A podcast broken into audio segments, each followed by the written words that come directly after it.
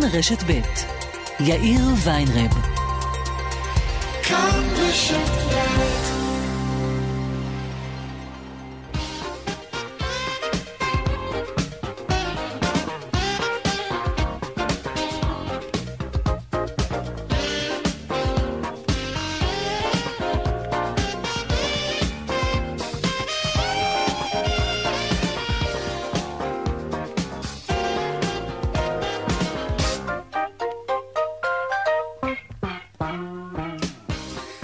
קצת אחרי ארבעה ועוד שש דקות, כאן צבע הכסף ברשת ב', יום ראשון, שלום רב לכם, שבוע טוב. פייק ניוז, חדשות כוזבות, הן חלק בלתי נפרד מהחיים שלנו, אנחנו לומדים לחיות עם הדבר הזה לאט לאט, כמו, כמו עם קורונה, רק שלזה, לפייק ניוז, לא בטוח יהיה חיסון, כי מידע כוזב שעובר מפוסט לפוסט חזק כנראה יותר מכל מכה ויראלית. הימים שבהם המשפטים כמו אמרו ברדיו או היה כתוב בעיתון כבר חלפו והתחלפו בהבלחות חדשותיות וציוצים שלא תמיד יש מאחוריהם עורך חדשות מנוסה שיודע לעשות את העבודה שהיא לסנן עובדות ולזקק מידע חשוב ואמין. עד פה לא חידשנו שום דבר, אבל כתב העת המצוין, אלכסון, עושה לנו היכרות עם אה, מוזיאון מקוון, המוזיאון לדיסאינפורמציה. האתר הזה, המוזיאון הזה, מציג את כל הפייק ניוז הגדולים שהיו פה בשנים האחרונות והשפיע על החיים שלנו, על הבריאות ועל הכלכלה, כמובן. והסלוגן של המוזיאון הזה הוא ישנם דברים שלא קרו, בואו לא ניתן להם לקרות שוב, מין משחק מילים שכזה שמנסה להוציא את הפייק ניוז מהמשחק. שווה הצצה, המוזיאון לדיסאינפורמציה.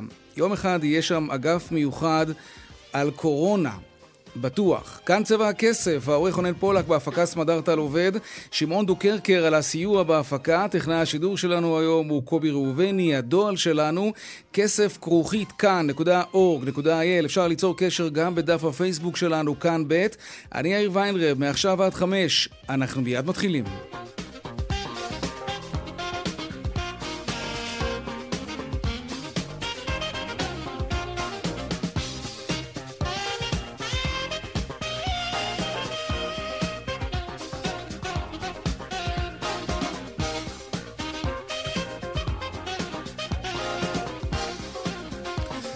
פותחים בחותרות צבע הכסף ליום ראשון. קבינט קורונה מכונס בשעה זו להחליט אם להטיל עוצר לילי ולהנהיג הקלות נוספות בסגר, בהן פתיחת מרכזי הקניות הפתוחים וחידוש הלימודים בכיתות ה', ו' וי"א וי"ב. הממונה על המאבק בקורונה, נחמן אש, סבור שעוצר לילי איננו יעיל ואין בו כדי לאפשר פתיחה של ענפים נוספים במשק. אנחנו מיד נרחיב בנושא הזה. משרד האוצר והמעסיקים יחלקו ביניהם את מימון שכרם של עובדים ששוהים בבידוד, כך סוכם בין האוצר ליושב ראש ועדת העבודה של הכנסת חיים כץ. יום הבידוד הראשון יהיה על חשבון העובד, ומהיום השני יישאו המדינה והמעסיק במידה שווה במימון שכרו של העובד בבידוד. רשות התחרות מתנגדת לכוונה לתעדף בחקיקה רכישת מוצרים כחול לבן. למה? כי חקיקה מהסוג הזה עלולה להוביל להתייקרות של מוצרים. שלום ליאל קייזר, כתבתנו לענייני כלכלה. שלום יאיר, אז כן, כמו שאתה אומר, בעצם אה, הרעיון הזה של הרחבת החובה שחלה על גופים אה, ציבוריים, ממשלתיים בישראל, לרכוש תוצרת הארץ על רקע משבר הקורונה והניסיון אה, אה, להחיות את התעשייה הישראלית, הרעיון הזה נבחן אה, בחודשים האחרונים במשרד ראש הממשלה, גם מגבשים כאן שם הצעת אה, החלטה בעניין הזה.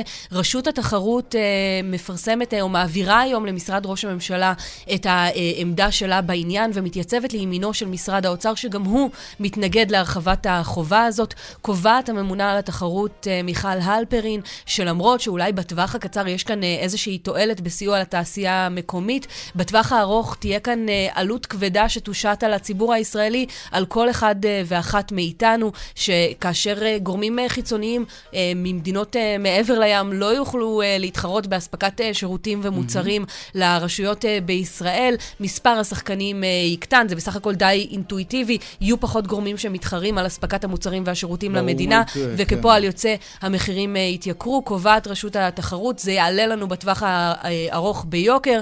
לא רק שזה יייקר את העלות לכל משק בית, זה גם ידחוק החוצה אולי שחקנים קטנים, עסקים קטנים ובינוניים, שהיום משתפים פעולה עם גורמים מחו"ל כדי למכור כל מיני מוצרים לרשויות בישראל. הם לא יוכלו אה, להתקשר בהתקשרויות כאלה וימצאו את עצמם מחוץ למשחק. ברשות התחרות מודים שיש צורך אה, לסייע לתעשייה המקומית, אבל אומרים, צריך לבחון דרכים אחרות לעשות את זה, לא זו הדרך. השורה התחתונה היא שבסופו של דבר ההחלטה תתקבל אה, במשרד ראש הממשלה, אם לקדם או לא לקדם את היוזמה הזאת. זוהי לפחות העמדה של רשות התחרות בעניין.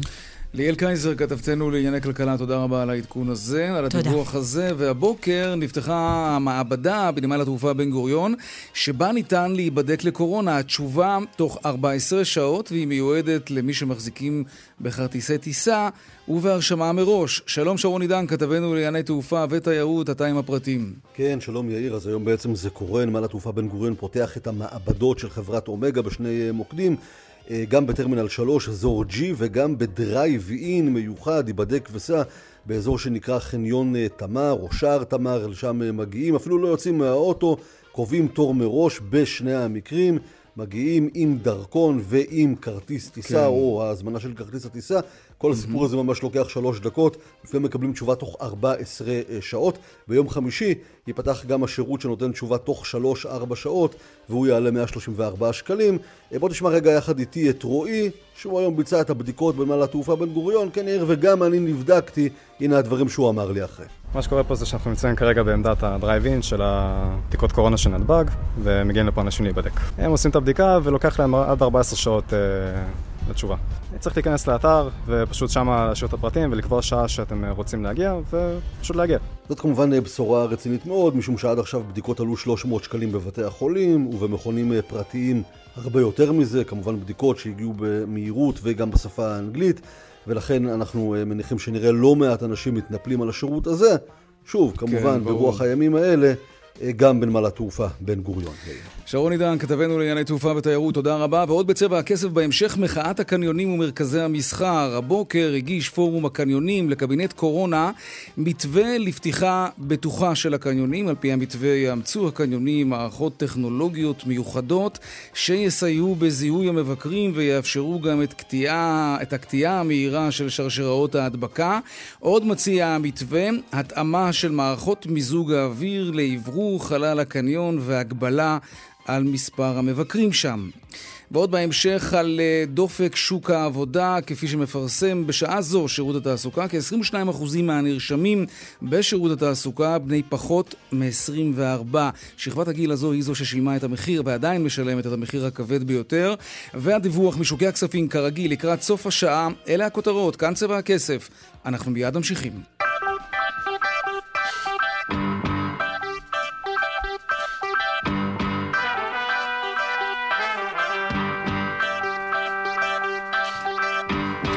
אז כאמור, קבינט קורונה מתכנס היום כדי להכריע האם להטיל עוצר לילי וגם להנהיג במקביל הקלות נוספות בסגר, כמו למשל חידוש הלימודים בכיתות ה', ו', י"א, י"ב.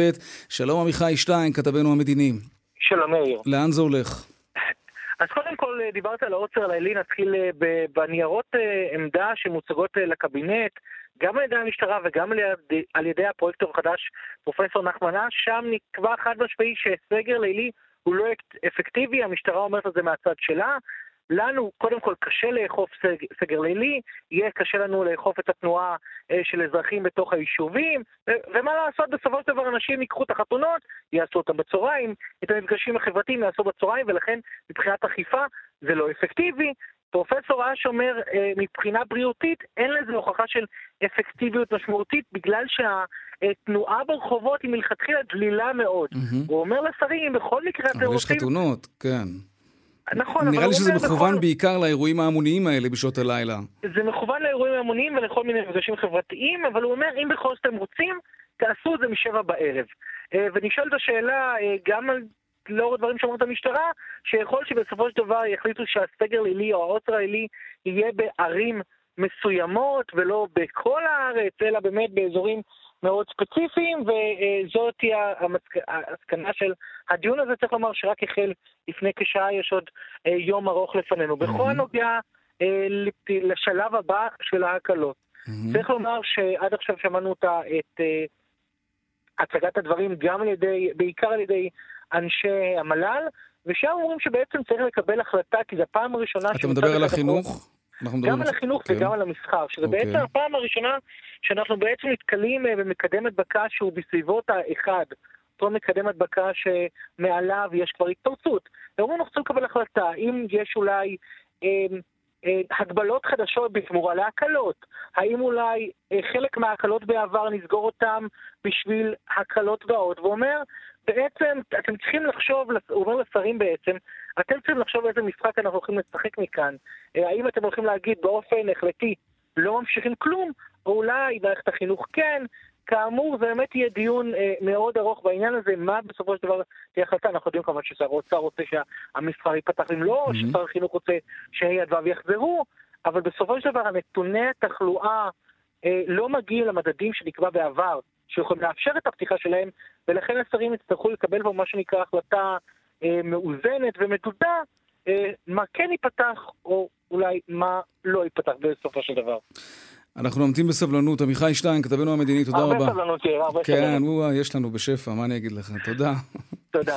טוב, שימו לב למספרים האלה. שירות התעסוקה מפרסם היום שבסוף אוקטובר, כלומר אה, לפני כשבועיים, עמד מספר דורשי העבודה במשק על 940 אלף איש ואישה. זה אומנם מספר מבהיל, אבל חודש קודם כבר ממש נשקנו למיליון, מיליון דורשי העבודה. המצב היה הרבה יותר גרוע. ועוד נתון שמתפרסם היום, באוקטובר, מספר דורשי העבודה שפוטרו ולא נשלחו לחל"ת, אלא פוטרו, מספרם גדל. כלומר, יש גידול במספר המפוטרים לעומת החל"תניקים. שלום רמי גרור, מנכ"ל שירות התעסוקה. שלום יאיר, שלום למאזינים. אחרי שאמרנו את זה, בואו נתחיל דווקא בחדשות הטובות. יש זינוק מעודד במספר החוזרים לעבודה. יותר מרבע מהעובדים שדיווחו שהם פוטרו או נשלחו לחל"ת בספטמבר, חזרו לעבודה באוקטובר, אם אני מבין נכון את המספרים שלכם. כן, בהחלט אה, אנחנו רואים נתון מעודד במחצית השנייה של חודש אוקטובר. אה, תחילת החודש היה, היו עוד אה, ספיחים של נרשמים. של הסגר שהחל עוד בספטמבר. המחצית השנייה של אוקטובר ראינו uh, חזרה, חזרה יחסית מהירה של uh, מעל 90 אלף שחזרו. Uh, עדיין אנחנו רואים את זה, יחד עם זאת, אנחנו רואים עדיין חזרה גם בתחילת נובמבר, אבל יש האטה מסוימת. יש האטה. אנחנו חושבים שככל שהמשק uh, ימשיך להיפתח, ואנחנו מקווים שכך יהיה, uh, תהיה חזרה די מהירה של הרבה מאוד, בעיקר מהחל"ת. עכשיו, מי שלא חוזר, אה, אם אנחנו מבינים נכון את, את תמונת המצב, אה, זאת אותה שכבת גיל צעירה עד גיל 24. הצעירים האלה, אה, לפי מה שאנחנו מבינים, שוברים שיאים חדשים בדרישה לעבודה. הם ממש משלמים מחיר כבד. כן, כבד מאוד, אנחנו רואים גם גידול משמעותי. אה, כן, אנחנו בתחילת המשבר אה, היינו 47 אחוז אה, צעירים עד גיל 34, כ-18-19 אחוז עד גיל 24, ואנחנו רואים קפיצה מעל 50 אחוז, 53 אחוז. אלו עבודות סטודנטיאליות. נכון, כן? זה הרבה סטודנטים והרבה גם לא סטודנטים, צעירים שעובדים בכל הענפים שהם עדיין לא נפתחו. אה, ובעיקר גיל 24, ששם זה מאוד מדאיג, 22 אחוז של אה, כאלה שהן ללא עבודה. אה, עכשיו, בגלל שהם צעירים, אז עד כמה שלא נעים לומר, זה פחות דחוף לנו, או שכן צריך לעשות משהו כדי לעזור לשכבת הגיל הזו להשתלב כמה שיותר מהר בשוק העבודה? אני חושב שבעיקר הצעירים, אבל לא רק, חייבים להשתלב כמה שיותר מהר חזרה במעגל העבודה. אין לי ספק שמי שימצא במעגל העבודה, גם אם זו איננה עבודה במשרה מלאה, גם אם איננה עבודה ש... יש בה עניין ואתגר רב מאוד, וגם אם השכר הוא קצת יותר נמוך, אין ספק שמי שימצא בתוך מעגל העבודה, יהיה לו קל יותר בעתיד. ככל מי שמתרחקים ממועד שבו אה, הפסיק לעבוד אותו דורש עבודה, כך יהיה לו יותר קשה למצוא עבודה, אין ספק. אלא אם כן הוא עשה עם עצמו משהו, וחובה גם על האנשים להיות קצת יותר פרואקטיביים ולעשות uh, uh, לעצמם, לשפר mm-hmm. מיומנויות, uh, ללמוד, לחפש גם בעצמם מקומות עבודה, כי יחד עם זה שאנחנו אומרים, אין, יש מעל 50 אלף משרות פנויות, כן, אנחנו אז, לפעמים מתקשים. את, את, את, זהו, זה מה שרציתי לשאול, אתם נתקלים בתופעה הזאת שאנחנו שומעים, שמענו גם מעיריית ראשון לציון, שמחפשים משהו כמו 300 עובדים.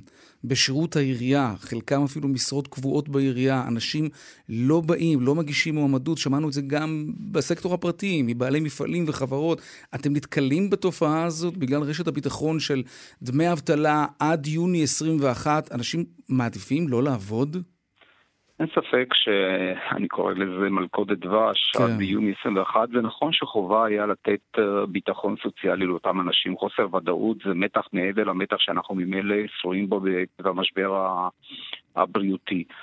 אבל אה, כן, אין ספק שזאת בהחלט אה, מהווה בעיה, ובעיקר אנחנו אני לא יכול לומר שהיקף התופעה היא מאוד רחבה ובעשרות אחוזים, אבל היא קיימת אנשים okay. שחושבים פעמיים ושלוש האם אה, להשתבץ בעבודה כזאת או אחרת, ואפילו בקורסים שאנחנו מנסים, עם כל זה שאין תקציבים, אבל עדיין אנחנו מכשירים לא מעט, כן. ושולחים מאות אנשים לקורסים שונים ועדיין אנחנו מתקשים לפעמים, לפעמים למלא את המכסה כדי לפתוח קורס mm-hmm. מסוים ב- בתחומים מסוימים. זה מעניין. מה למשל, איפה יש לכם איזושהי הכשרה? התעשייה...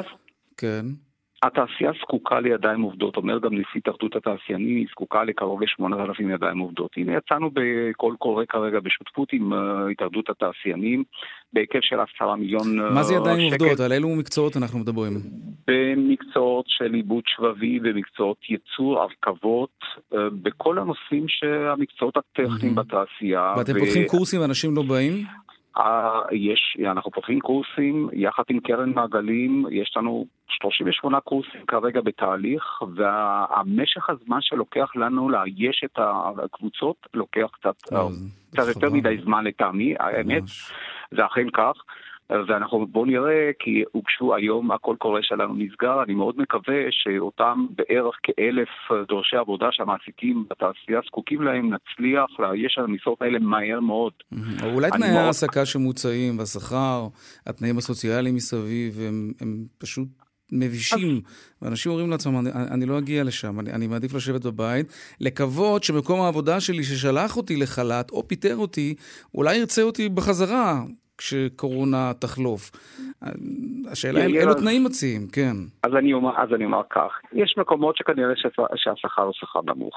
אבל אני אתן לך דוגמה של מקום שמוצע, קורס הסבה ללבורנטים, לנהל מעבדה בבית ספר, ששעות העבודה הן יותר נמוכות. כן, דיברנו על זה כאן כן, דיברנו על זה כאן כן. בתוכנית, אז הנה, נכון. זו דוגמה שיש לנו קושי uh, לאייש, או הסבה של מורים, מורי דרך להוראה.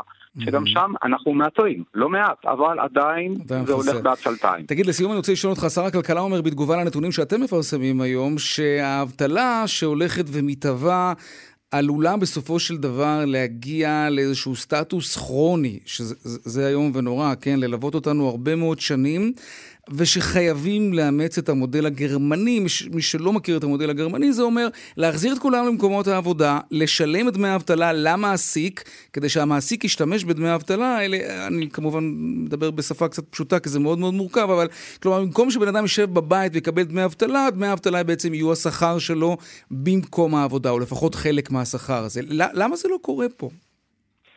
אז אה, קודם כל, בתחילת הדרך באמת הלכנו על מודל של החל"ת שהוא היה אולי נכון, היה זמין, היה פתרון מדף מהיר מאוד וזה היה טוב, אבל אנחנו כבר, גם אנחנו בשירות התעסוקה, ואני מסכים לגמרי עם השר, שאני חושב שהיינו צריכים לנטוש את המודל הזה ולעבור למודל, אה, למודל הגרמני, מה שאנחנו כן. קוראים לזה, שרוב מדינות אירופה, או מודל הקנדי, אה, שהוא שם מפצל משרות ועל ידי זה גם מייצר משרות, אני גם כן אומר בצורה פשוטה, הוא מייצר משרות חלקיות אמנם, אה, יותר משרות לאלה שאינם עובדים שמצטרפים במשרה חלקית והממשלה כן. מצד שני עוזרת למעסיקים לשלם את יתרת החלק מהשכר. אני חושב שזו הדרך אה, גם לשמר את העובדים במקומות עבודה, נכון. וזו גם דרך נוחה לשפר מיומנויות ולשפר את, אה, את הידע ואת המיומנות העתידית וגם להכין את העובדים לשוק העבודה העתידי ולצרכים של המעסיק. פה אצלנו זה איננו עובד מהרבה סיבות. אני חושב שבעיקר שהאוצר איננו כל כך כן. מאמין לדרך הזאת. אני חושב שזאת דרך נכונה, אני מסכים לגמרי עם האמירה של הצו. רמי גרור, מנכ"ל שירות התעסוקה, תודה רבה לך על השיחה תודה הזאת. תודה רבה, יאיר. להתראות. ביי ביי. טוב, עכשיו נדבר על ימי הבידוד. הושג סוף סוף סיכום. אה, טוב, צריך להגיד עוד סיכום לגבי מי יממן את ימי הבידוד של העובדים. כבר אה, היה סיכום שלא יצא ממנו שום דבר, אנחנו מזכירים. האם הפעם זה יקרה? שלום נופר, משה פרדו, כתבתנו לענייני רווחה. שלום יאיר. אז, אז מה אה, בעצם אני... ההבדל באמת בין המתווה הקודם למתווה הנוכחי? מה, מה סוכם עכשיו? אז קודם כל אני שמחה לומר שזה עבר בקריאה ראשונה, לקריאה ראשונה ושלישית בוועדת הרווחה. Mm-hmm. זה באמת מתווה שסוכם בין יושב ראש ועדת הרווחה חיים כץ ושר האוצר ישראל כץ, כך שככל הנראה זה מתווה שאכן אה, יצא לפועל. Mm-hmm. אה, אז באמת, על פי המתווה הזה, עובדים יישאו בעלות של יום אחד בלבד אה, מתוך אה, ימי הבידוד, לבחירתם יום חופש או יום מחלה, עד ארבעה ימי מחלה אה, אה, בתקופת הבידוד. אה, מצידה המדינה תשפה את המעסיק עבור 75 מעלות uh, הבידוד בעסקים שיש בהם עד 20 עובדים, בחצי מהעלות לעסקים גדולים יותר, עם יותר עובדים, אה, ושימו לב אם אתם עובדים במגזר הציבורי וההסדר שיש לכם הוא טוב יותר, הוא יהיה ההסדר הקובע. כמובן שבשוק החופשי אה, יכול המעסיק אה, להחליט אה, אה, לשפות את העובד על כל ימי הבידוד, אמ-המ. אה, ונזכיר שבאמת, אה, כמו שאמרת, הוצאו לא מעט אה, מתווים, וכל הפלונטר הזה באמת התחיל, התחיל אה, ב, אה, בהחלטת בג"ץ בעקבות אה, פנייה של המעסיקים שממש לא הסכימו לשאת עוד בעלות הבידודים. אז באמת דובר בהתחלה על שליש לשליש, אה, וחיים אה, כץ, יושב ראש הוועדה, לא היה כל כך מרוצה. בסופו של דבר הוחלט היום על יום בידוד אחד. אחד בלבד אה, שיהיה על חשבון העובד. אה, זאת בהחלט אה, בשורה חשובה, בעיקר למקבלי המשכורות הנמוכות. הנמוכות, כן. נכון. אנחנו, ודוח מאוד מאוד מעניין שמתפרסם היום, מראה שהעובדים החשופים ביותר, אלה שנמצאים בעצם בסיכון הכי גדול להידבק וכמובן להיכנס לבידוד, הם מקבלי המשכורות הנמוכות. את מדברת על הדוח למשל, של קו לעובד, כן. נכון, דוח של קו לעובד. נגיד שלמשל עובדים שעתיים יהיו חשופים יותר מעובדים שעובדים במשרה קבועה ומלאה. נשים אה, עובדות חשופות יותר מגברים עובדים. רגע, אבל יש בזה משהו מאוד הגיוני, כלומר, כי אם המשק, אה, חלק ניכר ממנו מושבת ואנשים ממשיכים לעבוד, אז מטבע הדברים הם חשופים יותר. העניין הוא, תקני אותי אם אני טועה, זה שלא רק שהם חשופים אותם עובדים, אלה שמוגדרים עובדים חיוניים והולכים לעבודה, הם גם מתוגמלים פחות. נכון, נכון, עובדי המשכורות הנמוכות הם עובדים כן. שלמשל לא יכולים לעבוד, רוב העבודות האלה הן עבודות שבהן אי אפשר לעבוד מרחוק. כמובן, אני מוציאה את הרופאים אה, מהמשוואה הזאת, אנחנו מדברים באמת על עובדים ש... שלרוב עובדים אה, בעבודות אה, כפיים, עבודות שבהן אתה חייב להתייצב ויש בהן מגע מאוד, mm-hmm. מאוד גדול עם הציבור. חשופים ולא מתוגמלים. גם, כן. נכון, חשופים מאוד מתוגמלים. בואו נשמע את הדברים שאמר לנו עורך דין אה, אלעד כהנא מארגון קו לעובד. הנה. ההסדר שמתגבש בימים האלה לגבי מי ישלם על ימי הבידוד לעובדים שנדרשים על ידי המדינה להיות בבידוד ולא ללכת לעבודה הוא חל על כל העובדים במשק, אבל בפועל הוא רלוונטי לעובדים שלא יכולים לעבוד מהבית, וחלק גדול מהעובדים במשק שיהיו בבידוד יוכלו לעבוד מהבית. לכן השאלה היא מי הם אותם עובדים שלא יוכלו לעבוד, ובעצם יידרשו להיות בבידוד ועליהם נדרשים להגן. אלה בעיקר עובדים בעבודות פיזיות או בעבודות עם קהל, זאת אומרת עובדים שבהכללה אפשר לראות גם שמדובר בעובדים עם שכר יחסית נמוך, עם העסקה יחסית לא יציבה או במשרות חלקיות, מה שמשליך כמובן גם על התנאים שלהם וגם על צבירת ימי המחלה, שהוא המנגנון שבו בחרו להשתמש. למימון ימי הבידוד. דווקא העובדים האלה כנראה הכי ייפגעו מההסדר שמנסים להתקדם, כשבפועל רוב העובדים האלה אין להם הרבה ימי מחלה. אה, ולעובדים האלה לא יהיה פתרון בעקבות החוק הזה שדורש מהם לא ללכת לעבודה ולהשתמש בימי המחלה שלהם שנועדו להגן עליהם כשהם לא יכולים לעבוד. נופר משה פרדו, תודה רבה לך. תודה על רבה. העדכונים האלה, ואנחנו ממשיכים לעסוק באותו נושא. שלום רובי גינל, מנכ"ל התאחדות התעשיינים. שלום יאיר. אתם תמכתם במתווה הקודם, איך אתם עם המתווה החדש? נראה שהוא מיטיב אה, יותר עם העובדים מאשר עם מקומות העבודה. אין לנו בעיה בכלל שהמתווה מיטיב יותר עם העובדים. המתווה הקודם סוכם יחד עם נציגי העובדים שהיא ההסתדרות הכללית ויחד עם התאחדות התעשיינים ויחד עם משרד האוצר. אנחנו חושבים שהמתווה הקודם היה מאוזן. חלק גדול מהעלות טופל, נפל למעשה לראשונה על המדינה. ולמעשה המתווה הזה מרע את מצבם של המעסיקים, משפר את מצבם של העובדים, ופחות או יותר לא משפיע על מצבם של המדינה. אוקיי, okay, אתם בסדר עם זה? לא, אנחנו לא. לא בסדר עם זה, בעיקר מהסיבה שיש לנו הבטחה חתומה ב- על ידי משרד האוצר, שסוכמה והוגשה לבית הדין הגבוה לצדק, ב- בבקשה של המדינה בעצם לדחות את המתווה בחודש. אנחנו רוצים שההחלטה הזאת תקוים ככתבה או כלשונה, כתוב שהמתווה יאומץ בדיוק כפי שהוא מנוסח בנייר של מנכ"לית mm-hmm. משרד האוצר דאז, ואנחנו באמת אה, מצפים שמשרד האוצר יפצה את המעסיקים על הפגיעה כתוצאה מהמתווה של אה, יושב ראש ועדת העבודה. זה משהו שלא סוכם כרגע. נכון, אנחנו עדיין במשא ומתן עם משרד האוצר. אני רוצה לשאול אותך, אולי, אולי בסופו של דבר, בסופו של יום, יש גבול עד כמה המדינה יכולה וצריכה להתערב. ונכון שיש המון ביקורת, והיא ברובה המכריע מוצדקת על ההתנהלות של הממשלה, אבל יותר הגיוני שהממשלה תתמקד בסיוע לעסקים סגורים, לשכירים מפוטרים, למי שיושב בבית, עוד רגע קורס כלכלית, מאשר למעסיקים שהעסק שלהם פתוח והם איכשהו שורדים את התקופה הזאת, והוא יפצה גם אותם בעניין, אה, הוא לא נישתי, כן, הוא עניין מהותי מהבידוד, אבל, אבל בכל זאת מדובר בעסקים שהם עסקים חיים, לעומת חלקים ניכרים מאוד משוק העבודה שהם סגורים, על סף קריסה.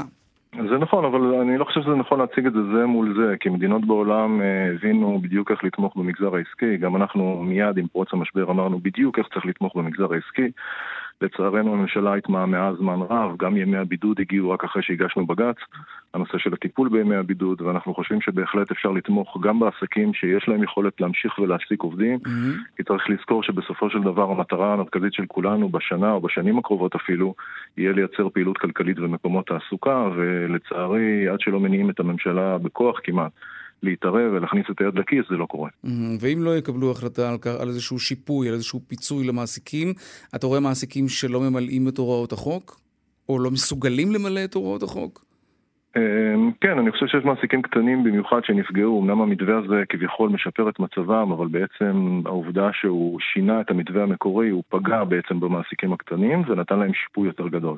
אני חושב שמעסיקים גדולים ימשיכו uh, לשאת בעלות, uh, כפי שהם נשאו בה עד עתה, ובטח לקיים את החוק. אוקיי, okay, טוב. עניין אחר, רשות התחרות מפרסמת היום uh, עמדה שלפיה היא, היא בעצם מתנגדת ליוזמה להעדיף בחקיקה רכישת מוצרים כחול לבן. הם, הם אומרים שזה יפגע בתחרות, זה יגרום ל, להתייקרות מחירים. מה, מה דעתך על העמדה הזאת של רשות התחרות? יש בזה היגיון, אם אתה מוציא שחקנים מחו"ל, כל מה שקשור לפעילות במשק, אתה מטבע הדברים מצמצם את מספר הספקים, ואנחנו יודעים איך זה בכלכלה. כשההיצע קטן, המחיר עולה.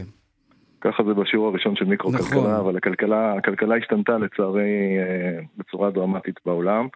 למעשה החברות שזוכות, החברות שכביכול הרשות התחרות מגינה עליהן, בעצם החברות החזקות בעולם, חברות שנתמכות על ידי ממשלות, בסובסידיות ישירות או עקיפות, סין, טורקיה, או אה, חברות ענק אה, אמריקאיות. ולמעשה מה שהרשות לתחרות עשתה פה בנייר, לטעמי די חובבני, זה בעצם לתמוך בחברות האלה על חשבון התעשייה הישראלית. לצערי, הרשות לתחרות לא דיברה עם התעשייה הישראלית, וכך נראה הנייר. אוקיי, הדברים נאמרו. רובי גינל, מנכ"ל התאחדות התעשיינים, תודה רבה. תודה רבה. הזאת, תודה. דיווחי תנועה עכשיו.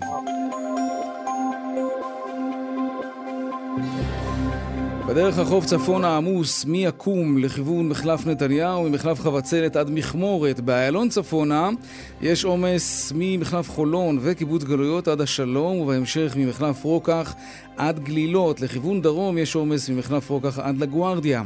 דיווחי תנועה נוספים בכאן מוקד התנועה כוכבי 9550 ובאתר שלנו, אתר התאגיד, אתר כאן.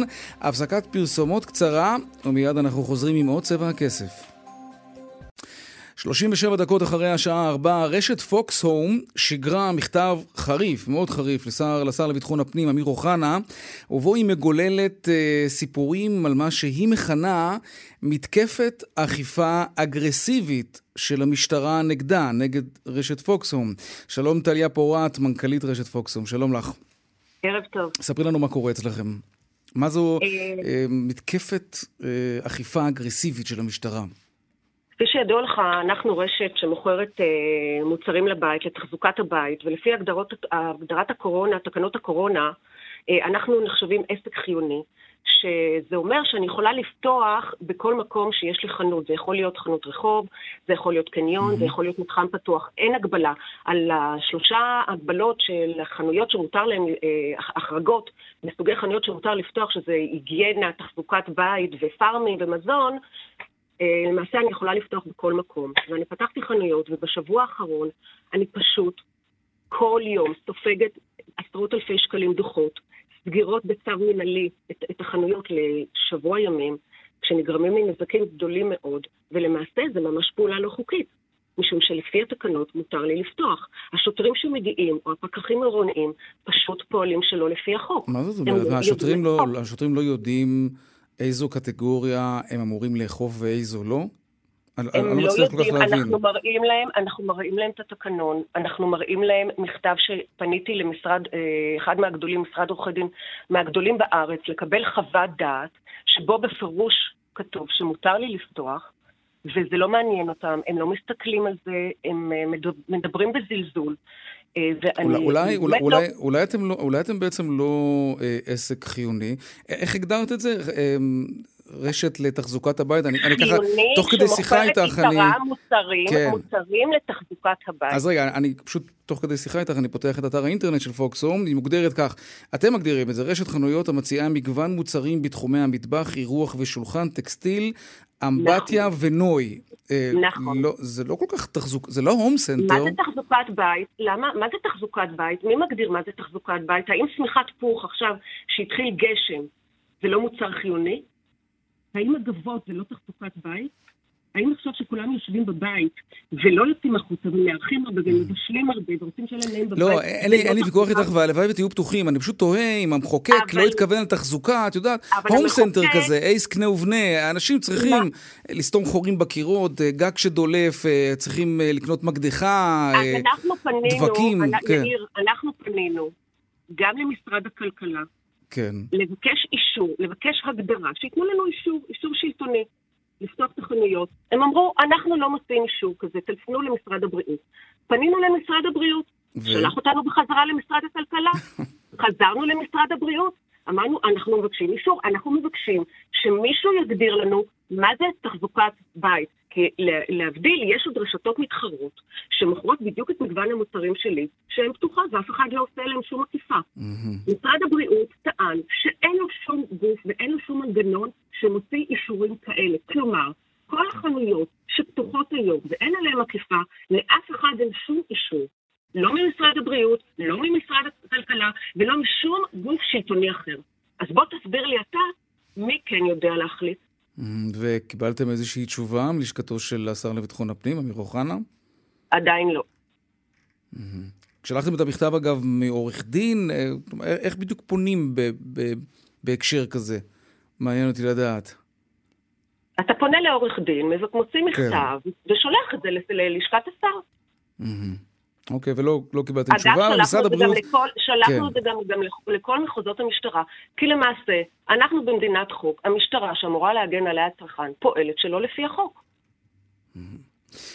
אוקיי, טליה פורת, אה, מנכ"לית רשת פוקסום, אה, אנחנו רוצים להמשיך ולעקוב אחרי הסיפור הזה, כי יש פה אה, קצת קטגוריה כזאת מאוד מעורפלת. יש פה כאוס, יש פה בלאגן, יש כן, פה נתיב בהירות. אני מניח שיש עוד עסקים שלא כל כך יודעים.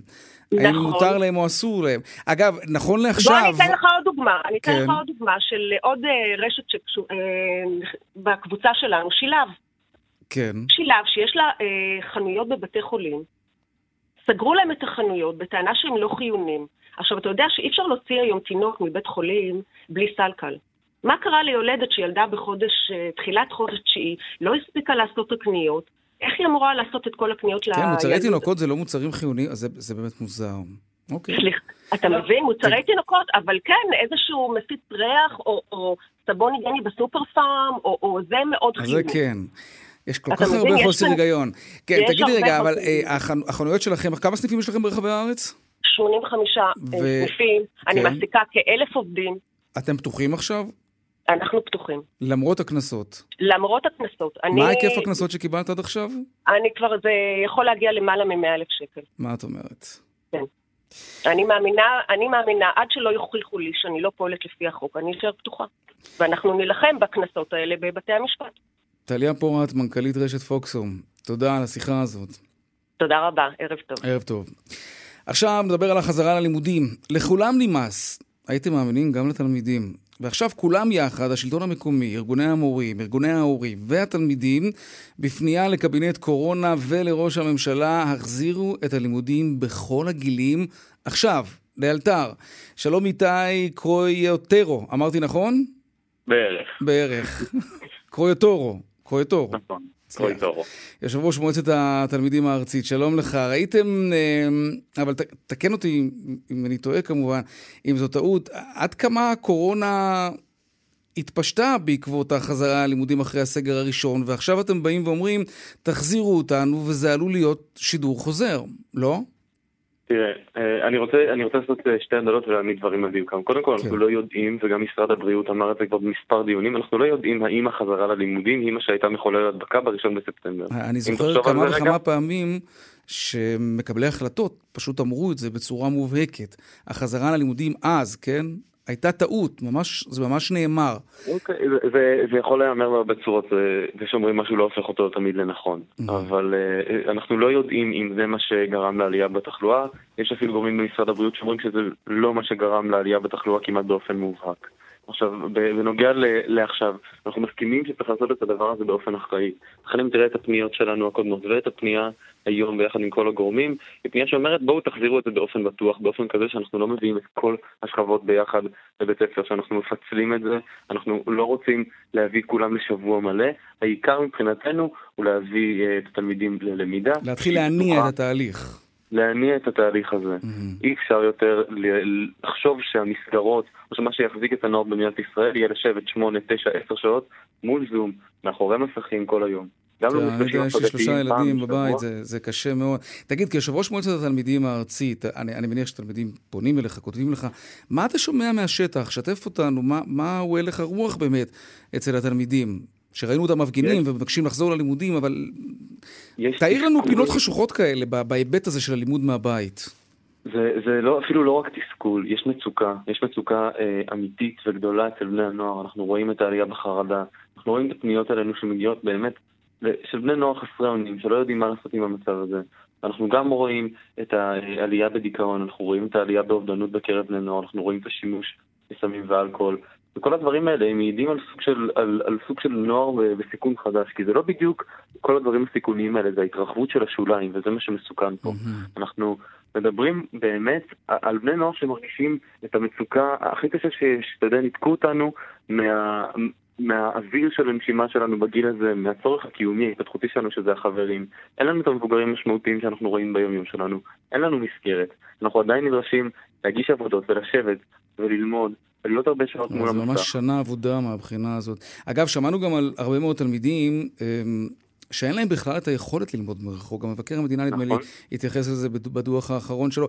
אתה יודע להגיד שאם חלילה, כן, יהיה פה סגר שלישי, לא יהיה עוד מצב כזה של תלמידים מנותקים לגמרי ממערכת החינוך, כי אין להם מחשב, או אין להם חיבור לאינטרנט, או אין להם סמארטפון שעובד. משהו תוך כדי, אה, מישהו דאג לתקן את הליקויים האלה? את המחסור אני, הזה? אני לצערי לא יכול עדיין לומר את זה. אני כן רוצה לברך את משרד החינוך שמחלק אלפי מחשבים בשבוע. אנחנו עדיין לא בסיטואציה שבה יש לכל התלמידים במדינת ישראל מחשבים ותשתיות. אנחנו לא שם. אה, על אף המאמצים שנעשים, וצריך לברך אותם. אה, אני, עוד פעם, אני חושב שהאישו פה זה לא האם יהיה תלמידים מנותקים. האישו פה זה להבין שאם אין לנו את היכולת לתת לתלמידים האלה למידה מרחוק, בעדיפות העליונה זה לתת להם מסגרת. גם אם המסגרת הזאת אומרת להחריג אותם ולהביא אותם פיזית לבית ספר, כי זה נוער בסיכון. גם אם זה לא נראה לנו נוער שכרגע יושב ברחוב אה, ומזריק את עצמו סמים, זה לא הופך אותו לפחות בסיכון. נוער בלי מסגרת במשך שמונה או תשעה חודשים. נוער שלא מסוגל אפילו לעלות אה, לשיחת זום ולקבל איזושהי מסגרת, וכל היום נמצא לבד בבית, זה נוער בסיכון. וצריך להתייחס לזה בהתאם. סדר העדיפויות של המדינה של קבינט הקורונה של הממשלה צריך להיות בהתאם, זה לא הגיוני שהמסחר בכל מחיר יישאר פתוח, אבל מערכת החינוך כמעט בכל מחיר היא הדבר הראשון לקצץ ולהוריד ולסגור. יש כאן ערך שהוא כל כך הרבה יותר גדול מבגרויות או מלשבת מול מורה. יש כאן ערך אמיתי של עניין של מסגרת, של שגרה. כל בן אדם צריך את זה. יש, אה, איתה, יש גם, יש גם קולות אחרים שאומרים לך... לא, אנחנו לא צריכים להרים את הדגל הזה, כי, כי בסופו של דבר מדובר כאן במגפה, ואנשים מתים, ויש ספק, אין ספק. אם אנחנו צריכים להיות בבית, אז נישאר בבית כדי, ש, כדי שלא נגיע לממדים שכבר ראינו שם, של אלפי נדבקים ביום, ואנשים שמתים מזה. יש קולות ו- אחרים? וקולות שכמעט ולא נשמעים כשאתה מדבר, לפחות מה- מהשיח שלנו עם הנוער זה שיח אה, אה, נרחב, אנחנו כמעט ולא שומעים אה, קולות מהסוג הזה. כן, בוודאי שיש חשש, ויש כאלה שסבורים שצריך לפתוח פחות, או לפתוח באופן אחר, באופן יותר מצומצם, זה בסדר, אבל אין כמעט בני נוער שלא, שלא מדברים על הצורך האמיתי. אה, אה, לחזור באיזשהו אופן למסגרת. כן, באיזשהו כלשהי. אופן. תלמידי כיתות, תלמידי כיתות ז' לא פגשו עדיין את המורים שלהם פיזית, אפילו בקושי שבוע, הם לא יודעים איך נראים החברים לא שלהם. בכלל. כן, קשה. איתי קרויוטורו, יושב ראש אה, מועצת התלמידים הארצית, תודה רבה לך על השיחה הזאת. תודה רבה. דיווחי תנועה עכשיו. בדרך תל אביב-ירושלים עמוס ממחלף שפירים עד בן שמן, ובדרך 264 נחסמה לתנועה אה, מצומת הנשיא עד צומת רהט בשני הכיוונים בגלל תאונת דרכים, סעו זהיר. דיווחי תנועה נוספים בכאן מוקד התנועה כוכבי 9550 ובאתר שלנו, אתר התאגיד, אתר כאן. הפסקת פרסומות ומיד אנחנו חוזרים עם העדכון משוקי הכספים. שבע דקות לפני השעה חמש. הדיווח משוקי הכספים עכשיו, שלום רונן מנחם, כלכלן ראשי בנק מזרחי טפחות. יאיר, מה שלומך? בסדר גמור, מה שלומך ומה שלום הצגים?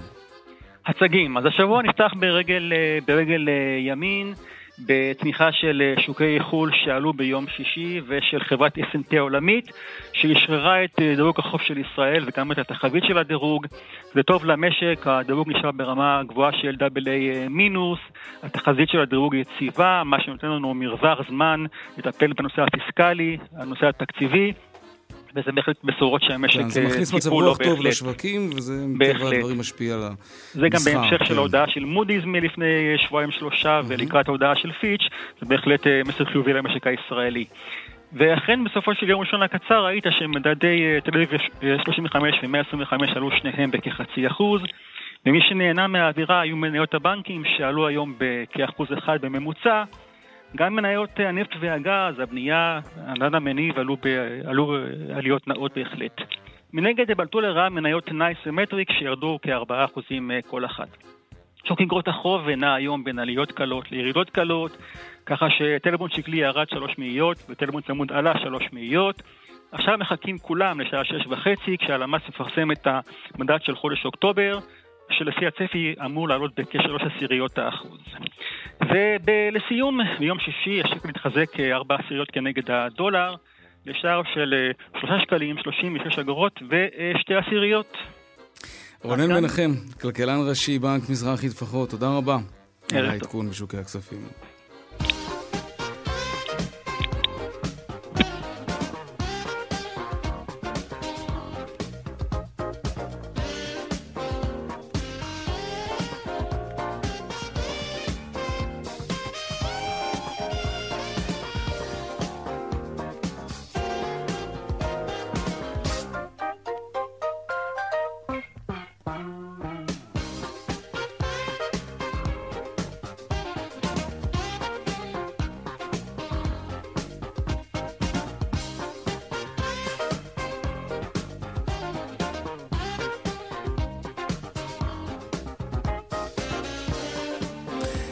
לגבי הנושא שדיברנו עליו קודם עם מנכ"לית אה, פוקסהום והתלונות על אה, אכיפה אגרסיבית, בררנית נגד הרשת מצד המשטרה, משטרת ישראל נמסר, המשטרה אה, שותפה מרכזית למאמץ הלאומי למניעת התפשטות נגיף קורונה ובכלל זה אוכפת את ההגבלות שנקבעו בהתאם לסמכויות שניתן בדין. הפנייה התקבלה במשטרה והיא תיבחן על ידי הגורמים הרלוונטיים. עד כאן צבע הכסף ליום ראשון, עורך התוכנית רונן פולק, בהפקה סמדר טל עובד, ציור בהפקה שמעון דוקרקר, הטכנאי שלנו היום קובי ראובני, אהוד כהן במוקד התנועה, הדועל שלנו כסף כרוכית כאן.org.il. אפשר להאזין לצבע הכסף ולכל התכנים של כאן רשת ב' ביישומון שלנו וגם באתר כאן, יש שם את כל השידורים החיים וגם את ההקלטות. מיד אחרינו שלי וגואטה, אני יאיר ויינרב, נשתמע כאן שוב מחר בארבעה אחר הצהריים. ערב טוב ושקט שיהיה לנו, שלום שלום.